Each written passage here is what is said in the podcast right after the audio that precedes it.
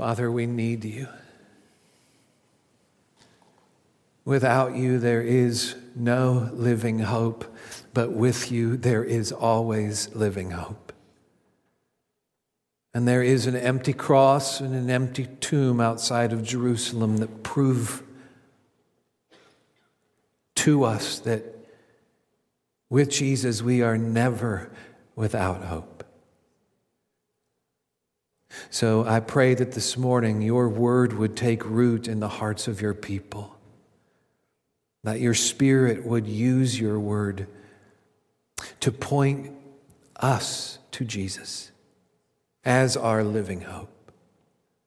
Work in us, work on us this morning through your Spirit, and for your glory, may you enable me to preach your word accurately, clearly, and passionately to point each of us to Jesus our living hope.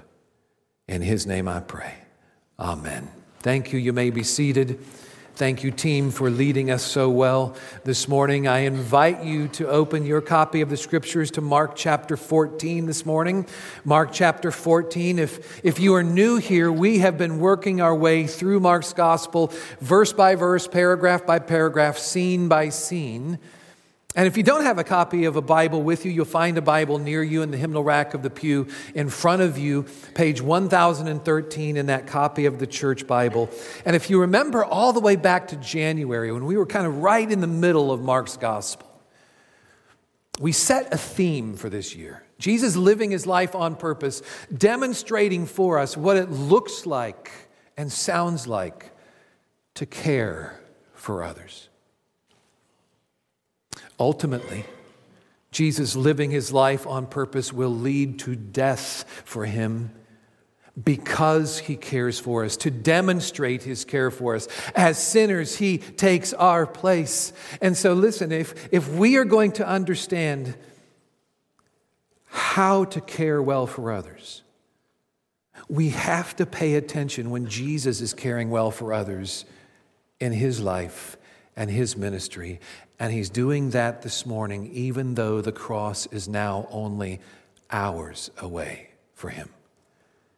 He is caring well for one of his own who will deny him. It's Peter. It's Peter. And so let's dive into the text this morning, a very familiar text. And one of the hardest things a preacher will ever do is preach a familiar text. Because so many of us already know this story. We, we, we've heard it since we were children in Sunday school. And so let's really focus this morning on what God has for us in a very familiar text. Let's ask Him to give us fresh eyes to see it like we never have before. Verse 66 of Mark 14 And as Peter was below in the courtyard, while Jesus is undergoing trial in Caiaphas' house, Peter's below in the courtyard, and one of the servant girls of the high priest came, and seeing Peter warming himself, she looked at him and said, You also were with the Nazarene Jesus. But he denied it, saying, I neither know nor understand what you mean. And he went out into the gateway, and the rooster crowed. And the servant girl saw him and began again to say to the bystanders, This man is one of them. But again, he denied it. And after a little while, the bystanders again said to Peter, Certainly you are one of them, for you are a Galilean. But he began to invoke a curse on himself and to swear, I do not know this man of whom you speak. And immediately the rooster crowed a second time, and Peter remembered how Jesus had said to him, Before the rooster crows twice, you will deny me three times and he broke down and wept. This is the word of our God. Brokenness is the path to usefulness and blessedness. On July 16 of 1999, the only surviving son of John F. and Jacqueline Kennedy was killed in a plane crash off the shores of Martha's Vineyard. JFK Jr. seemed to have everything going for him. He was a media darling who fit in with both the Hollywood elite and the Washington politician. Many had predicted big things for JFK Jr., including a possible run at the White House. But when his small airplane went down in the Atlantic, this young man's bright future suddenly was snuffed out. In many ways, JFK Jr. mirrors the disciple named Peter. Of all the disciples, we would say Peter has so much going for him. He's, he, he's a natural born leader, a typical type A personality. He doesn't back down from danger, and he's, he's never been afraid to speak the truth about Jesus. I mean, Peter would tell you that he would tell you, like he told Jesus, that that he really, really, really loves Jesus more than any of the other followers of Jesus. He's all in for Jesus. That's Peter. He's deeply committed to Jesus, he's strong and courageous for Jesus. So, what would it take for Peter to crash and burn as a follower of Jesus? What would it take to bring him down? The answer one young servant girl. And we may think that the big lesson from this scene is what we read in 1 Corinthians chapter 10 verse 12. Let anyone who thinks that he stands take heed lest he fall. And while we do see that principle being played out here in Peter's fall, there's something about Jesus that Peter will learn only on the other side of his fall. It's this that as sinners, Jesus is our only hope. That's the big idea of this scene because, like Humpty Dumpty in the old nursery rhyme who took a great fall, Peter's about to do the same. And all the king's horses and all the king's men can't put Peter together again. But Jesus can, and Jesus does because Jesus' grace is bigger and stronger and greater than all our sin, every single one. You know, we have a hard time believing that. Because our conscience speaks against that. Our conscience knows nothing of grace. It only knows guilt. That's why people will say things like, you know, I'm too bad to be forgiven. I've done too much. I've gone too far for far too long. You see, with our conscience, there is no forgiveness, but with Christ, there is. He is our only hope because in him we receive sin forgiven, sin forgiving, shame defeating, guilt overcoming grace. So I need to ask do you believe that? I mean, down deep within your soul, do you believe that Jesus is your only hope? That His grace is powerful enough and big enough and great enough to forgive you and restore you, even when you've fallen and fallen hard.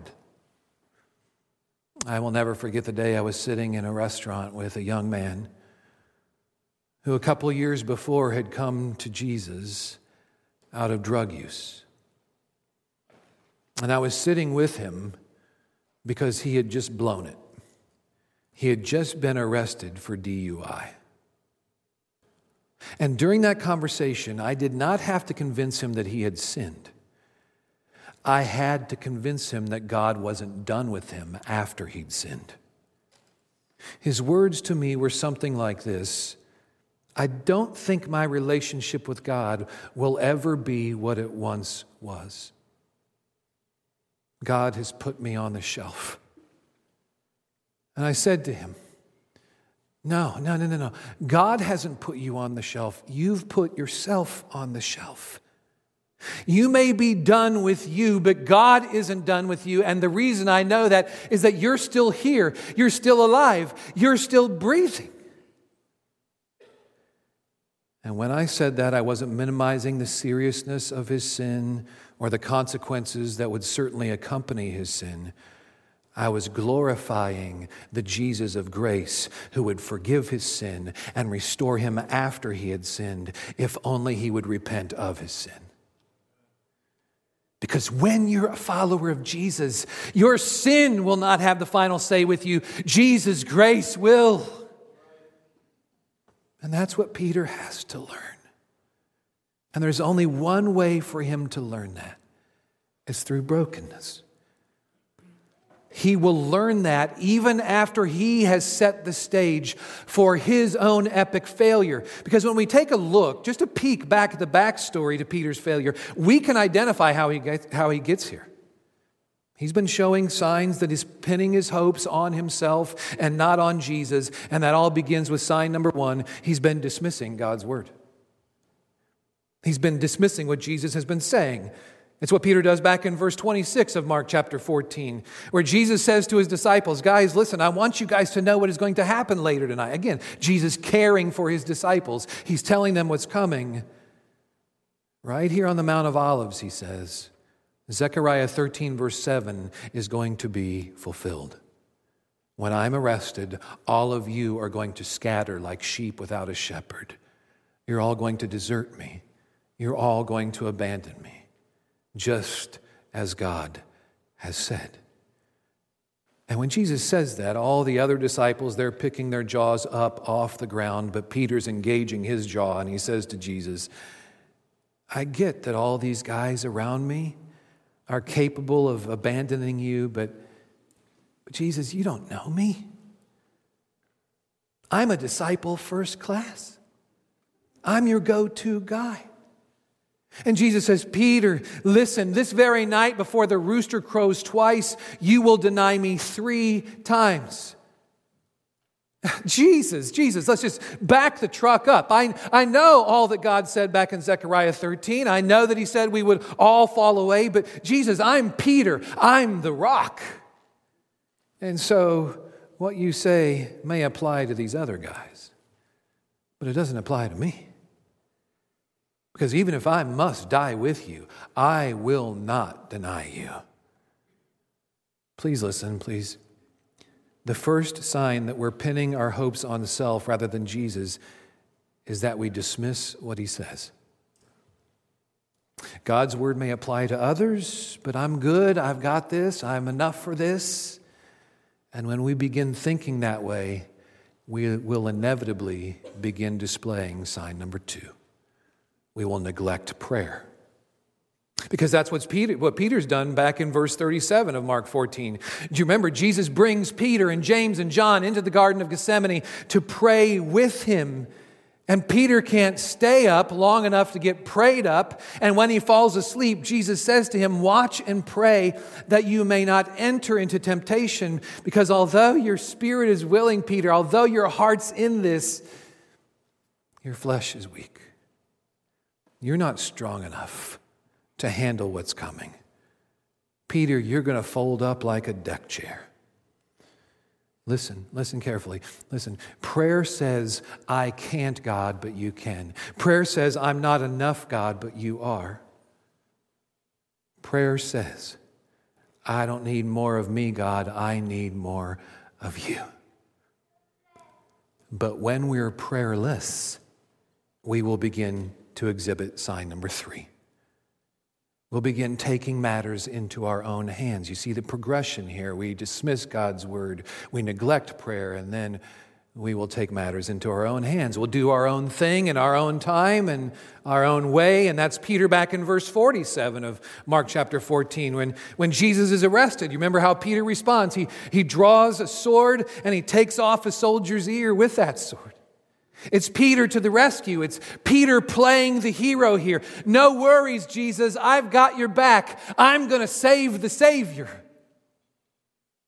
It sounds so ridiculous because it is.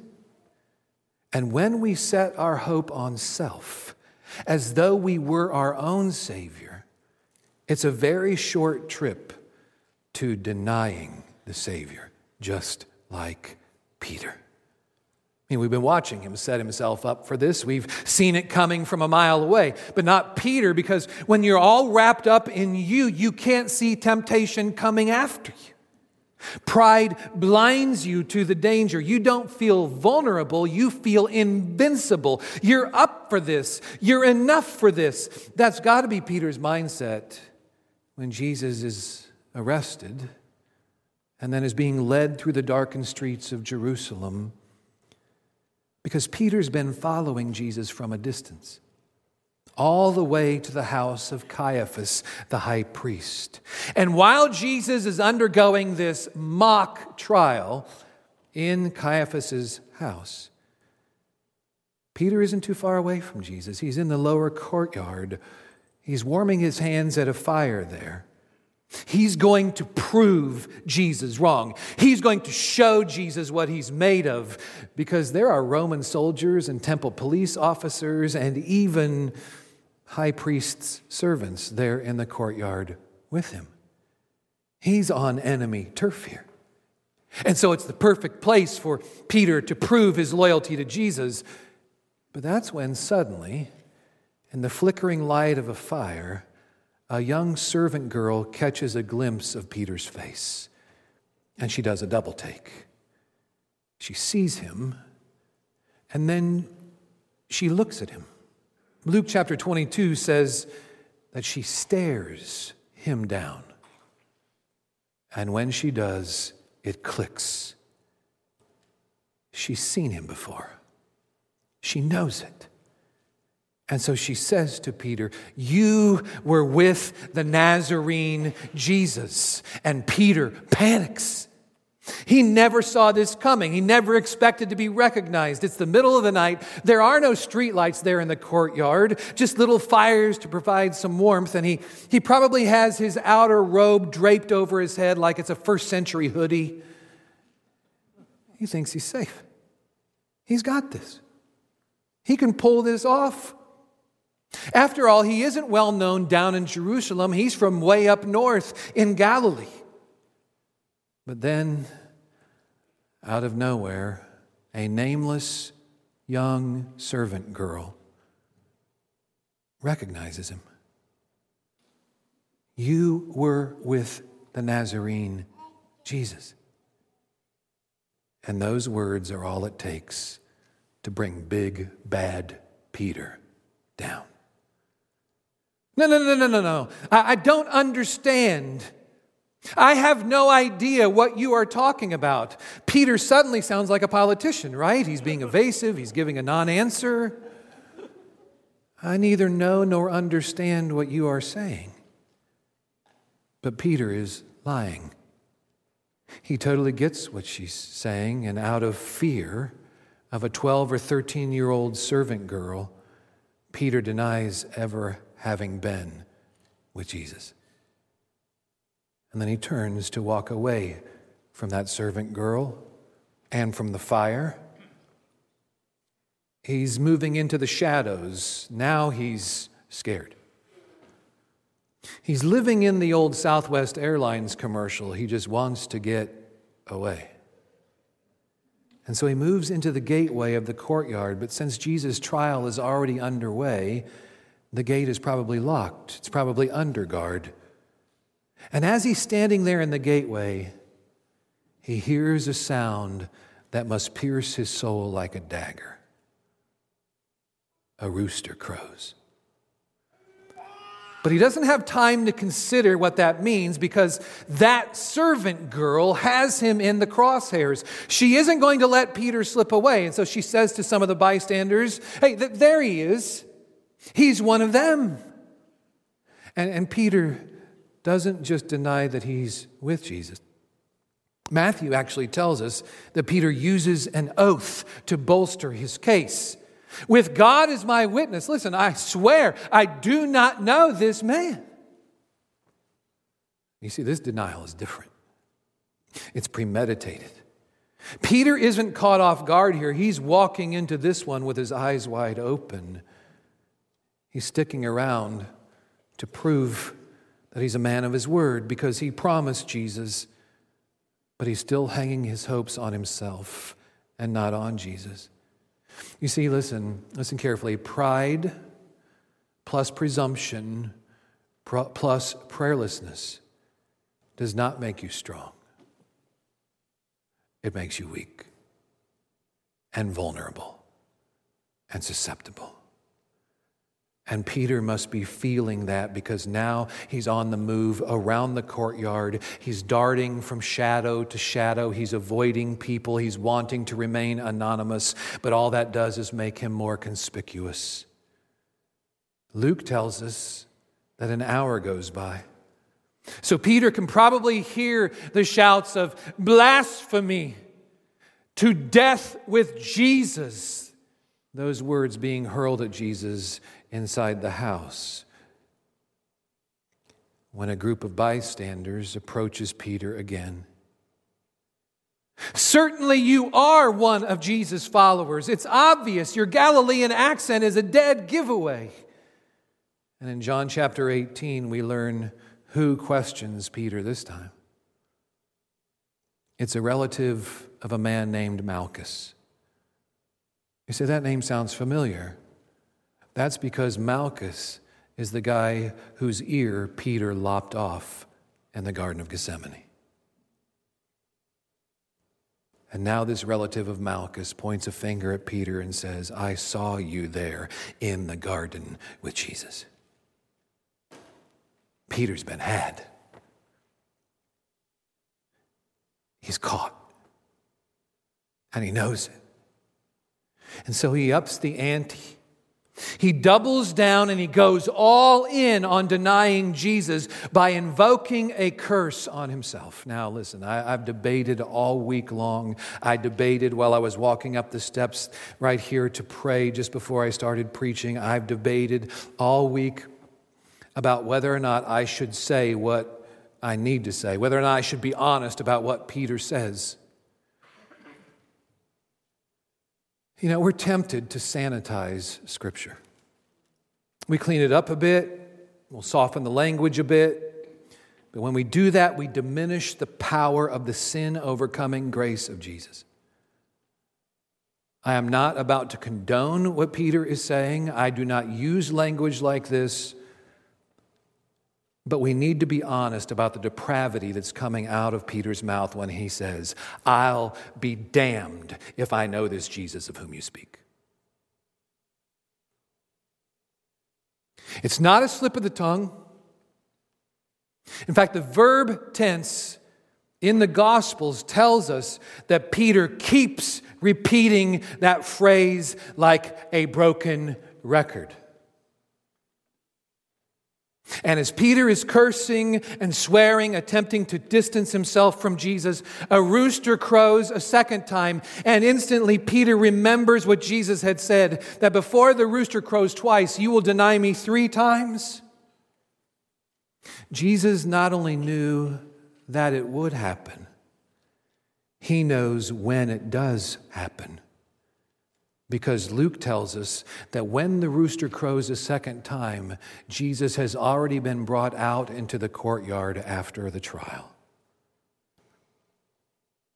His face puffy and bloody from being beaten. His beard is dripping with the religious leader's spit. His robe is covered in blood that had oozed from his sweat glands as he prayed in the Garden of Gethsemane. And from across the courtyard and through swollen and bloodshot eyes, Jesus locks eyes with Peter. It was just a look, but it spoke volumes. And Peter breaks down and weeps. He's been brought to the end of himself. But the end of himself is the only place he can learn that his only hope is Jesus because Jesus specializes in restoring the fallen and rebuilding the sinner, in taking the broken and putting them back together again. I'm so thankful that Peter's story does not end in Mark 14 with his sin. It ends in John 21 with Jesus' grace. Because after Peter, after Jesus dies and rises again, Peter has gone back to his day job. He's gone back to fishing. He can't shake the guilt that's dogging him and the shame that's haunting him. He's done. He's finished. He's shelved until Jesus shows up and chases Peter down, not to condemn him, but to forgive him and restore him, to show him that he loves Peter with a love that will not let him go. And there, where Peter has been fishing on the shores of the Sea of Galilee, Jesus asks three times, one for each denial Peter, do you love me? And three times Peter answers Jesus, Jesus, you know that I love you. And three times Jesus says, Then feed my sheep. Follow me. I'm not done with you. I'm enough for you. I haven't shelved you. My grace is greater than your sin, even your worst sin. I'm not going to let you quit on me because I will never quit on you. Do you believe that? Do you believe that? Not just that that's true for Peter, but that it's true for you. Do you believe that Jesus' grace is greater? Than even your worst sin. And so it's enough for all your sins. Have you come to Jesus for the forgiveness of sins? You see, to do that, to do that, you have to stop pinning your hopes on yourself and pin all your hopes only on Jesus. Because forgiveness is something we could never earn it's something only Jesus can earn for us. It's only His grace. It's the grace that says, Peter, I won't let you be condemned for your sin. I will be condemned for you. I will step in and take what you deserve in your place, on your behalf, so that you will be free from the sin that haunts you. Do you believe that for you? Are you free? Are you forgiven? Is Jesus your only hope of salvation? Can you stand shoulder to shoulder and say, It is only by grace alone, through faith alone, in Jesus alone, that I will be accepted by God? Do you believe 2 Corinthians 5, verse 21, which says, For our sake, God the Father made Jesus the Son to be sin who knew no sin. Why? So that we might be credited with his righteousness. And only his righteousness is enough to overcome our sin and grant us entrance into his heaven. You believe that? You believe Ephesians 2, verses 8 and 9, for by grace you have been saved through faith, and that not of yourselves, it is the gift from God. It is not of works, lest any of us should boast. Do you believe John 3, verse 16, which says, For God so loved the world that he gave his only begotten Son, that whoever believes in him should not perish but have everlasting life. You say, Pastor Ken, I would love to believe that. I'd love to know that. I'd love to be free from my sin and my guilt and my condemnation. But you don't know where I've been, you don't know what I've done. You're right. You're right. But I do know this. I know that Romans chapter 10, verse 13 says, Whoever calls on the name of the Lord will be saved. Whoever. Regardless of where they've been, regardless of what they've done, because Jesus' grace is enough. Would you come to Him? Would you bow before Him?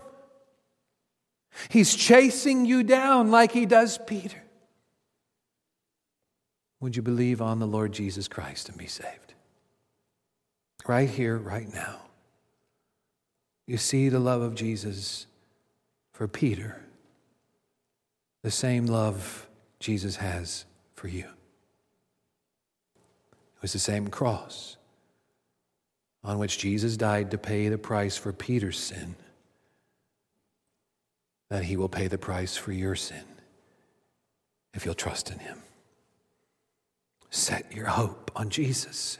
And when we do that, when we set our hope on Jesus as the one and only Savior from our sins, then there are three takeaways from this scene for us as followers of Jesus. Because, hey, listen, in this story, we're all Peter. We're all Peter. Peter's story demonstrates that we're all weak in the face of temptation, that none of us is above even the worst of sins. And so, first, let's acknowledge that we desperately need the grace of Jesus to keep us from sin. We can't do it on our own. Let's search for signs that we are trying to do it on our own, that we're hanging our hopes on self rather than Jesus. Are we dismissing God's word as though it doesn't apply to us? Are, are we neglecting prayer because we've got this, we can do this, we're enough for this? Are we taking matters into our own hands? Are we trying to be the hero of our own story? Do we really need Jesus? Tomorrow morning, when you wake up, are you going to need Jesus? Tomorrow at work, you're going to need Jesus. Coming home for dinner, you're going to need Jesus. Going to bed tomorrow night, will you need Jesus? Yes, we do. We are foolish, He is wise. We are weak, He is strong. We are vulnerable, He is invincible. And that's why he says in John 15, verse 5, without me, you can do nothing. We desperately need the grace of Jesus to keep us from sin. And secondly, we desperately need the grace of Jesus when we do sin. Everyone in this room who's a follower of Jesus has blown it after coming to Jesus. We are not here to throw stones at Peter. All of us in this room can identify with Peter and say, I know, I've been there, I've done that. Or maybe this morning you're right smack dab in the middle of doing that. Maybe it's something you've been hiding, thinking you were going to get away with it, like Peter here. Maybe you've been flirting with sexual sin. Maybe it's porn. Maybe Maybe you're toying with the idea of giving your heart away to that coworker who's been showing you some extra attention. And you're about to be unfaithful to your spouse. Or maybe the pressures of life are piling up, and, and the way you're dealing with that, you're, you're, not, you're not claiming 1 Peter 5 7 that we read earlier, casting all our cares on Him because He cares for us. Instead, you're self medicating. Or maybe anger is getting the best of you. Or you're entertaining thoughts of vengeance against someone who's hurt you. But you're right in the middle of these sins. It could be a hundred different sins. But Peter's story shows us that Jesus is more willing to forgive us than we are to ask him. Peter's story shows us that Jesus is more willing to restore us than we are to be restored when Jesus chases Peter down to forgive him and restore him, it's real world proof that what God promises in 1 John 1, verse 9, is true. If we confess our sins, he is faithful and just to forgive us our sins and to cleanse us from all, all unrighteousness. Do you believe that your sin isn't too much for Jesus' grace? Do you believe that when you confess your sins to Him, you will receive forgiveness from Him? Do you believe that your relationship with Him can be better in the days ahead than it's ever been before? That's what His grace can do and will do. It isn't just that we desperately need His grace to keep us from sin and to forgive us when we sin. We desperately need His grace, thirdly, to enable us to show grace to others when they've sinned against us. How can I hold a, a grudge against someone and withhold forgiveness from them? Maybe it's a spouse, my kids, my parents, my brother or sister in Jesus? How can I hold a grudge and withhold forgiveness from them when I've been forgiven so much by Jesus? So, Bethel, let's be an Ephesians 4, verse 32 kind of people. Let's be kind to one another, tender hearted. Let's be forgiving one another as God in Christ has forgiven us. I, that, that's hard. Eh, that, that's beyond us, especially when others have deeply hurt us. So, the only way we'll be able to faithfully forgive when we've been hurt deeply is to hang all our hope on Jesus. But with Jesus comes grace to care for others like Jesus cares for Peter and for you. And that's why Peter writes in 1 Peter 5, verses 10 and 11 After you have suffered a little while, the God of all grace, who has called you to his eternal glory in Christ, will himself restore you, confirm you, strengthen you, and establish you. Set your hopes on Jesus. To him be the dominion forever and ever. Amen. Father, may you take your word and plant it deep within us, shape and fashion us in your likeness and for your glory. And may our response this morning not be, Thank you, God, I'm not like Peter. May our response this morning be, Oh God, thank you that in Jesus and because of Jesus, that when I sin, you will treat me like Peter. You're a good God. You're a forgiving God. You're a restoring God. May we trust you and set our hope only on you. In Jesus' name, amen.